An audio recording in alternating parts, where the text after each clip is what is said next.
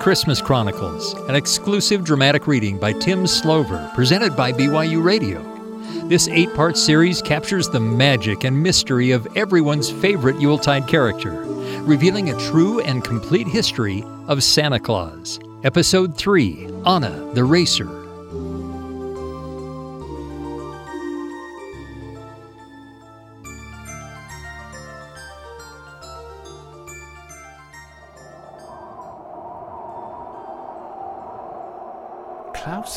Open mouthed at the apparition before him. He had been despondent over not being able to deliver his toys to the children of the west and east villages and the farmhouse on the Roman road, all due to the fierce blizzard that had suddenly blown up on this Christmas Eve. He had sought shelter under a huge pine tree when this sleigh had flashed up, spraying snow everywhere, and this yellow haired young woman had leapt out to peer at him by lantern light. Now Klaus peered back. He couldn't help but notice that she was excessively pretty. You're just the man I need to see, she had said. How did you. Klaus began. Let's talk on the sleigh, she interrupted. Haven't you something to deliver? Toys, he said. Toys? said the young woman, and looked surprised. Well, toys are not what I expected. But then I didn't really know what to expect. Dasher, will you pull this fine looking young man and his sack of toys? Fine looking? Klaus liked that. Dasher snorted and tossed his head as if to say, I could pull twenty such and not strain a fetlock. Klaus lifted his sack into the sleigh, and it raced off into the snowstorm. And what with the truly alarming speed, and the snow flying into their faces, and Klaus having to interrupt to shout directions every so often, it was hard to piece together the story the young woman told. But eventually he got it all. Her name was Anna.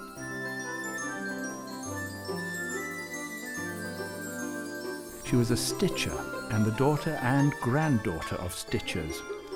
She could make any sort of garment, from the finest lace shawl to the toughest leather jerkin and she loved any kind of work with the needle. She was by nature spontaneous. So sometimes she worked into the most common coat or breeches sprays of spring flowers or likenesses of birds and beasts. And once a scene from the Battle of Jericho, embroidered in colourful threads. She loved to work in all colours, especially deep, true shades, but she had an absolute passion for red. There was only one thing which Anna loved more than stitching, and that was racing in her sleigh. She did not compete against other drivers. They had given up contending against her long ago and banned her from their races. No, Anna raced the wind. And if she was spontaneous as a stitcher, she was hair-raisingly reckless as a driver. In this she was perfectly matched by her great-hearted reindeer, Dasher. Nothing made the two of them as happy as flying over open fields of fresh snow at breakneck speed, unless it was careening around the sharp corner of an icy road on one steel runner, the other flashing in the air. That night, Anna had had a dream, she said. And it was the sort of dream you pay attention to. You know the kind I mean, Klaus? she shouted. They were on their way to the first village to deliver toys. Klaus noticed how nice his name sounded when Anna shouted it. So comforting and familiar, like she'd been shouting it all her life. I dreamed I was stitching a long coat and some breeches, both dyed a deep hollyberry crimson and made of supple deer skin. At this, Dasher tossed his antlered head and snorted. Sorry, Dasher, it was just a dream, Anna called. And then now remember, this was just a dream. You mustn't think I'm daft. Oh, I won't, Klaus said, because he knew he never could. Well, in my dream, Dasher here put his head in my window while I was stitching and said, Yes, you heard me, said, that's the daft part, there's a man sitting under Three Mile Pine, and you must go with me right now to get him. He has something urgent which must be delivered tonight. And just as I was wondering how Dasher had learned speech, I woke up And the dream was so vivid, I knew I had to obey it. So that's why I was surprised when you told me that the urgent something was just some toys, she concluded. But they are urgent, Klaus said. And he told her all about the Black Death visiting his village and about its losses, and about the children helping, and Father Goswin blessing the toys, and the growing list of children longing for one. And so the toys are very urgent, Anna, Klaus concluded. They bring happiness and fun and hope to the children, and they must all be delivered on Christmas Eve, because that's when they're blessed and will do the children the most good.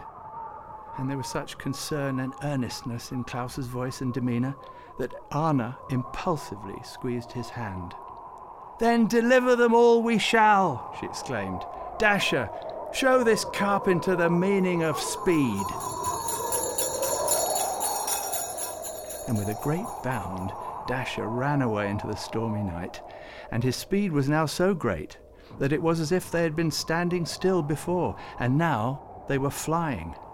And what with the urgency he felt to deliver his toys, and the increasing fascination he was feeling for Anna, and the periodic surety he felt that he was about to be killed when the sleigh hit large bumps in the snow and actually did fly for a few feet, it was quite a night for Klaus. They delivered toys safely to the doorstep of each house containing a child in every village, hamlet, and farm on Klaus's list, and they did it with ease. It was still four hours before the bell of the stone church in Klaus's village would toll Christmas matins when Anna delivered Klaus to his own doorstep. She put a hand briefly on his arm and jumped back into her sleigh before he could do anything but stammer his thanks. It had stopped storming, and the frosty December moon had come out from behind the last rack of clouds to turn the new snow into a carpet of diamonds. Klaus called after Anna. Will I see you again? That depends, carpenter, she called back. Depends on what? Whether or not you like my proposal. Then she spoke to her reindeer. On, Dasher! she cried, and the sleigh shot away like an arrow. Klaus's heart skipped a beat. I, I'm sure I will, he shouted after her, but he wasn't sure she had heard. At daybreak, Klaus returned to his doorstep after a few hours of sleep. Following his tradition of three years, he wanted to stand and listen to the exclamations of surprise and happiness when the children rushed out to see what he had brought them. He was particularly proud of a bird whistle he had devised which could sound very like a lark.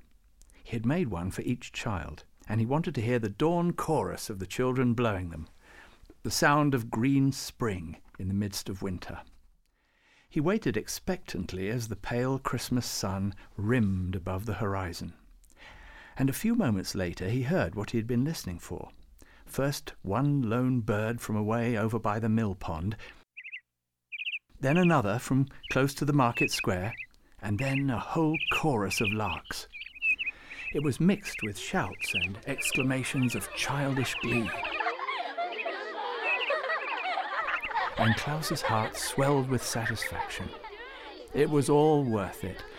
All the months of toil among the wood shavings and the supreme effort of the night before, all worth it just to hear those sweet sounds. He turned smiling to go back in for another few hours' sleep when he heard another sound. It was a wail. Klaus stood stock still. It came from close by the market square, and then some child burst into tears, right in the centre of the village. And then, it seemed, howls of disappointment rose to meet his ears from all over town. It was a dismal din. And that's when Klaus noticed among the smoke of half a hundred cook fires rising from village chimneys, a thin stream of black coming from behind the guild hall. He raced over there as quickly as he could, without even putting on his coat, and what greeted him behind the guild hall was a mound of smouldering ashes. Heedless of the heat, he reached into it and plucked out a charred wooden bear with movable legs his signature toy. It was all toys. Someone had made a fire of half the toys he had left on the doorsteps in his village. Not just someone, he suddenly knew with complete certainty Rolf Eckhof. Other men would have been angry, but Klaus did not understand anger. He only felt it once in his life, but that incident comes later in this chronicle. At this moment, he just stood helplessly holding the charred bear and wept. And so it was that that Christmas half the children of the little village below Mount Feldberg had no toy for a gift. And when they turned their tear-stained faces to their parents and asked why, I'm afraid more than one grown-up used the occasion for instruction. Do you remember when you neglected to churn the butter and ran away to play instead? her mother replied. Hark back to the time in the summer when you pulled Gretchen's hair, her father sternly reminded. You didn't mind. You were sullen and surly. You neglected your prayers. And the conclusion to all these faults was, And so you got no toy this year. Klaus must have heard. Let it be a lesson for you, naughty child, and be better in the new year, and you may get a gift next Christmas. So alarmed was Klaus by this false and pernicious notion that he formally forsook his anonymity to try to correct it, I just deliver toys, he said to all who would listen. Who am I to discern hearts or mete out judgment? But the myth that Klaus could know the moral condition of children and reward or punish them accordingly was so useful to parents that it persisted, and does to this day.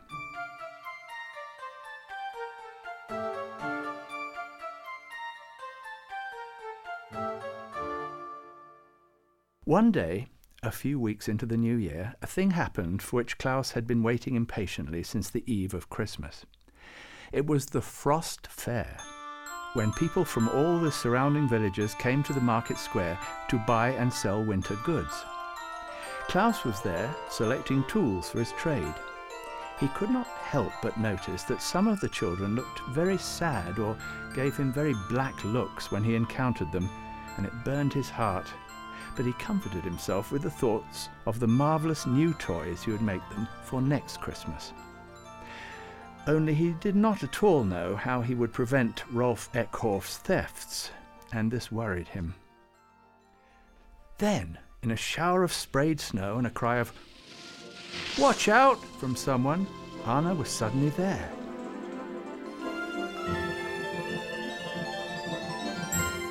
She strode right over to him where can I get beeswax for my runners? she demanded of him, as though they were resuming a conversation instead of seeing each other for the first time in weeks.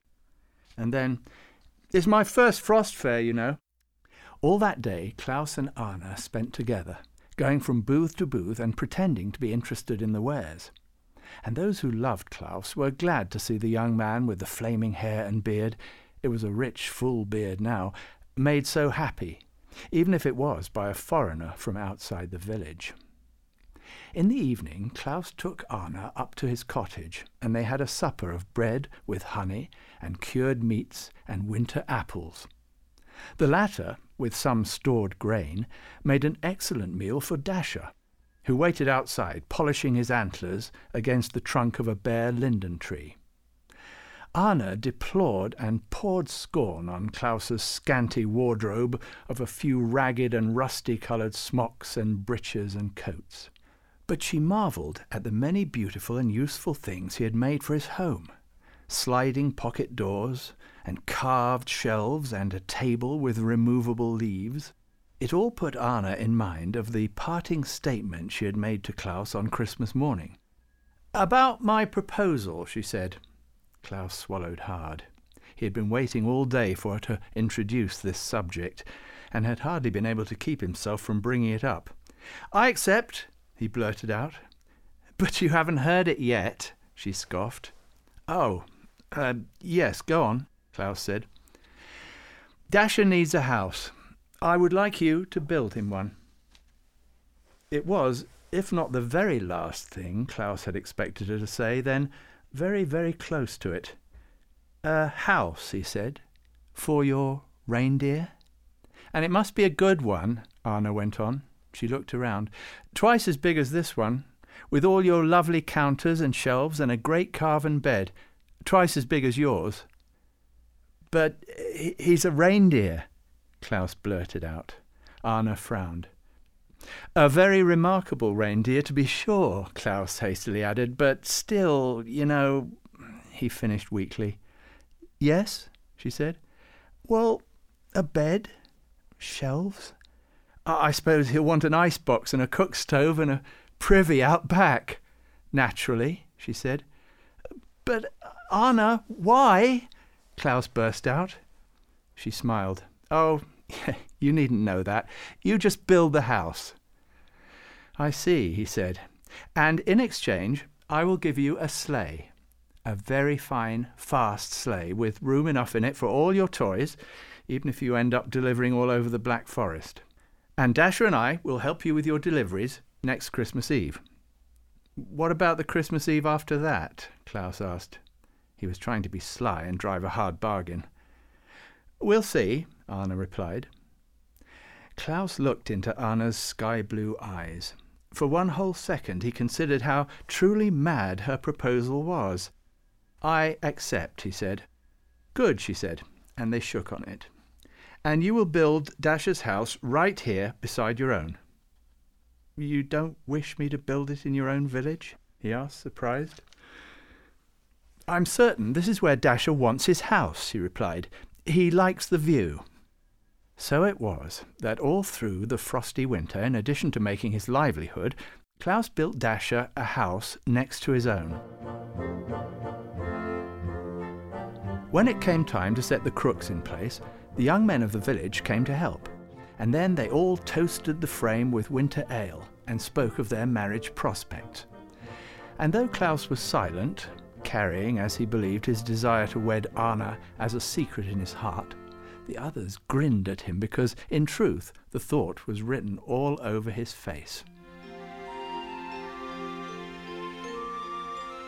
And when spring came at last, and with it the chattering of the mill stream again into the pond, the children collected reeds there and dried them in the sun for Klaus as they had done after the plague, and the master thatcher helped him make his roof. Then there was more toasting when the roof was in place, this time with new spring wine. And so the outside of Dasher's house was finished. But this was only the beginning for Klaus, because now the inside needed doing.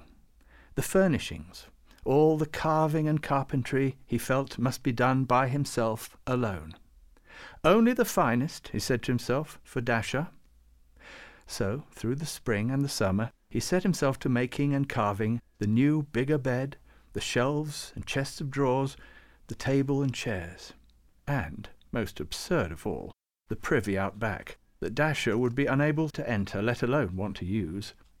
And because he was now also making this year's toys, as well as all the new house furnishings, and working for his own livelihood on top of that, he was busier than at any other time in his twenty-five years of living. Yet he was happy, as he always was, once he knew what there was to do and was doing it. So when a delegation from a village away on the other side of Mount Feldberg, where Klaus had never been, came to tell him that his fame had reached them, and to ask him if their children might possibly be squeezed into this year's Christmas Eve deliveries, a smile wreathed his face. He said yes without hesitation, and asked for directions. But when the delegation left, very happy with the news they would be taking back to the other side of Mount Feldberg, Klaus thought, this sleigh Anna is giving me had better be very fast indeed.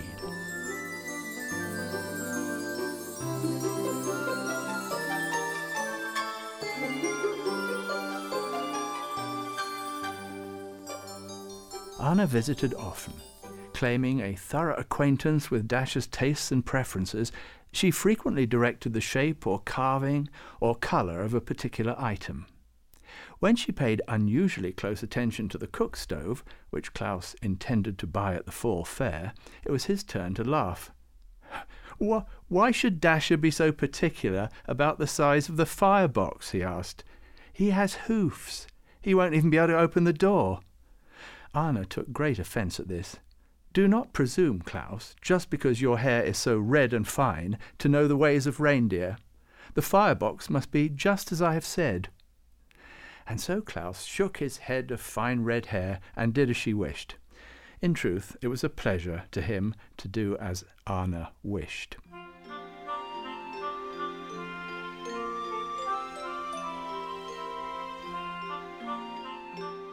And when once again the snow began to fly in the village under the mountain, and the ice began to creep day by day from the edges to the middle of the mill pond, the house was completed. And so were Klaus's new batch of toys. This year he was featuring Noah's arks with animals two by two, and was quite happy with the way the lions had turned out, having copied them from the breviary Father Goswin kept in the stone church. And, of course, there were lots of bears and tops and whistles too. When will Dasher move in? Klaus asked Anna. The reindeer's house was now well and truly finished, inside and out. When there's enough snow on the ground for him to pull your new sleigh to you, Anna replied. So now Klaus sat in his own house and waited impatiently for the first real storm of the autumn. At last it came, blowing in fast from the north in the night and depositing enough sugary new snow to fill all the lanes and drift up to the top step of Klaus's cottage. Then, shortly before dawn, the storm blew itself south, and when the sun came up, it shone on a hushed white world. And on that sunny winter day, Anna came, driving Klaus's new sleigh. Behind it was hitched her own, and both were filled with bags and parcels and bolts of cloth and clutches of ribbons and woolen threads of all the colours of the rainbow. And sticking out behind Anna's sleigh was a tall case clock. Dasher made nothing of the extra weight. He trotted briskly, his antlers trimmed with red ribbons, in high spirits to be coming to his new house. Anna drove through the lanes of the village, and the villagers, sensing by common knowledge that something special was about to happen, followed behind her. So that by the time Anna glided to a stop in front of the two houses, Klaus's and the new one, the whole village was following in a train behind. They crowded around as Anna leapt lightly to the ground. What do you think of your new sleigh, Klaus? she asked. Splendid, he replied. He was right. It was trimmed in red and gold, and far larger and more regal than he needed, he thought, but so sleek and swift looking that on any other occasion he would have longed to jump in it then and there and let Dasher take him for a ride. But this was not any other occasion. How do you like Dasher's new house? he asked Anna. And all the crowd listened anxiously, breathless to know her answer. Anna turned to her reindeer what do you say, Dasher? she asked. Is it suitable? The reindeer bugled his approval loudly and stamped the snowy ground. The village cheered. But Anna smiled. A house? For a reindeer? she asked. What can you be thinking, Klaus? Klaus smiled back. Yeah, when you come to think of it, it is a silly idea. Can you think of a better one? Or is your head only good for growing splendid red hair? And suddenly Klaus could think of a better idea. Or, having been thinking of it for the better part of a year, it finally rushed up from his heart to his mouth. He got down on a knee in the snow. Anna, he asked, will you come and live with me in Dasher's house? Uh, as your wife, I hope you mean, she said. Klaus blushed scarlet. yes, yes, of course, he said quickly. Yes, yes, of course, she replied just as quickly. Dasher can live in your old house. Such a loud and sustained cheer went up from the villagers that it could almost be heard on the other side of Mount Feldberg. And without further ado, the crowd unloaded Anna's belongings from the sleighs and bustled them into the new house, taking care not to damage her tall case clock. And then they placed Anna and Klaus on two of Klaus's new chairs and carried them down to the stone church where Father Goswin married them, delivering also an edifying sermon on the joys and rigours of the married state.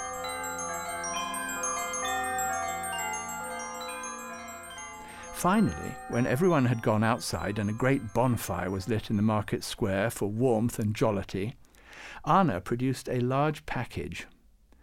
It's your wedding gift, Klaus. Open it. Inside was the most splendid thing Klaus had ever seen. Indeed, it was so splendid that everyone, just on the edge of starting a very raucous wedding celebration, stopped what they were doing and grew hushed when Klaus drew it from its wrappings and held it up. It was a long coat with breeches and a hat, all made from the finest, softest, thickest wool.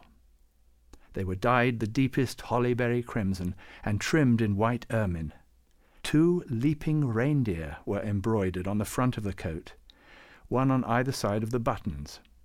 They were, in truth, garments for a king, not a village carpenter. I will not have my husband cold on Christmas Eve, Anna declared, and gave Klaus a resounding kiss.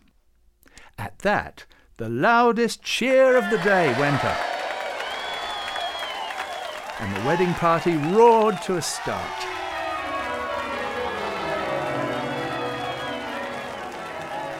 But, lurking at the edge of the crowd, because he could not stay away from the happiest day in Klaus's life, was unhappy Rolf Eckhof.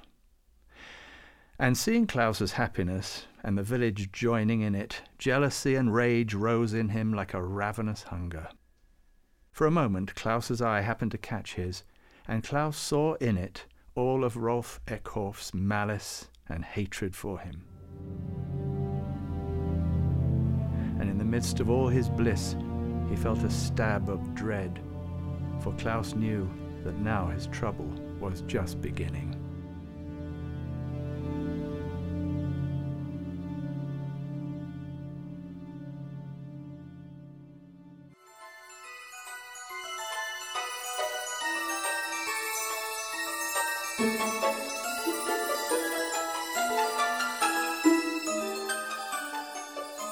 You've heard episode 3, Anna the Racer, from the Christmas Chronicles, performed by Richard Johnstone. Next time, hear The Magic Reindeer. The Christmas Chronicles is an eight part dramatic reading written by Tim Slover. Music is by Robert Roberry. To hear the entire Christmas Chronicles, go to our website, byuradio.org.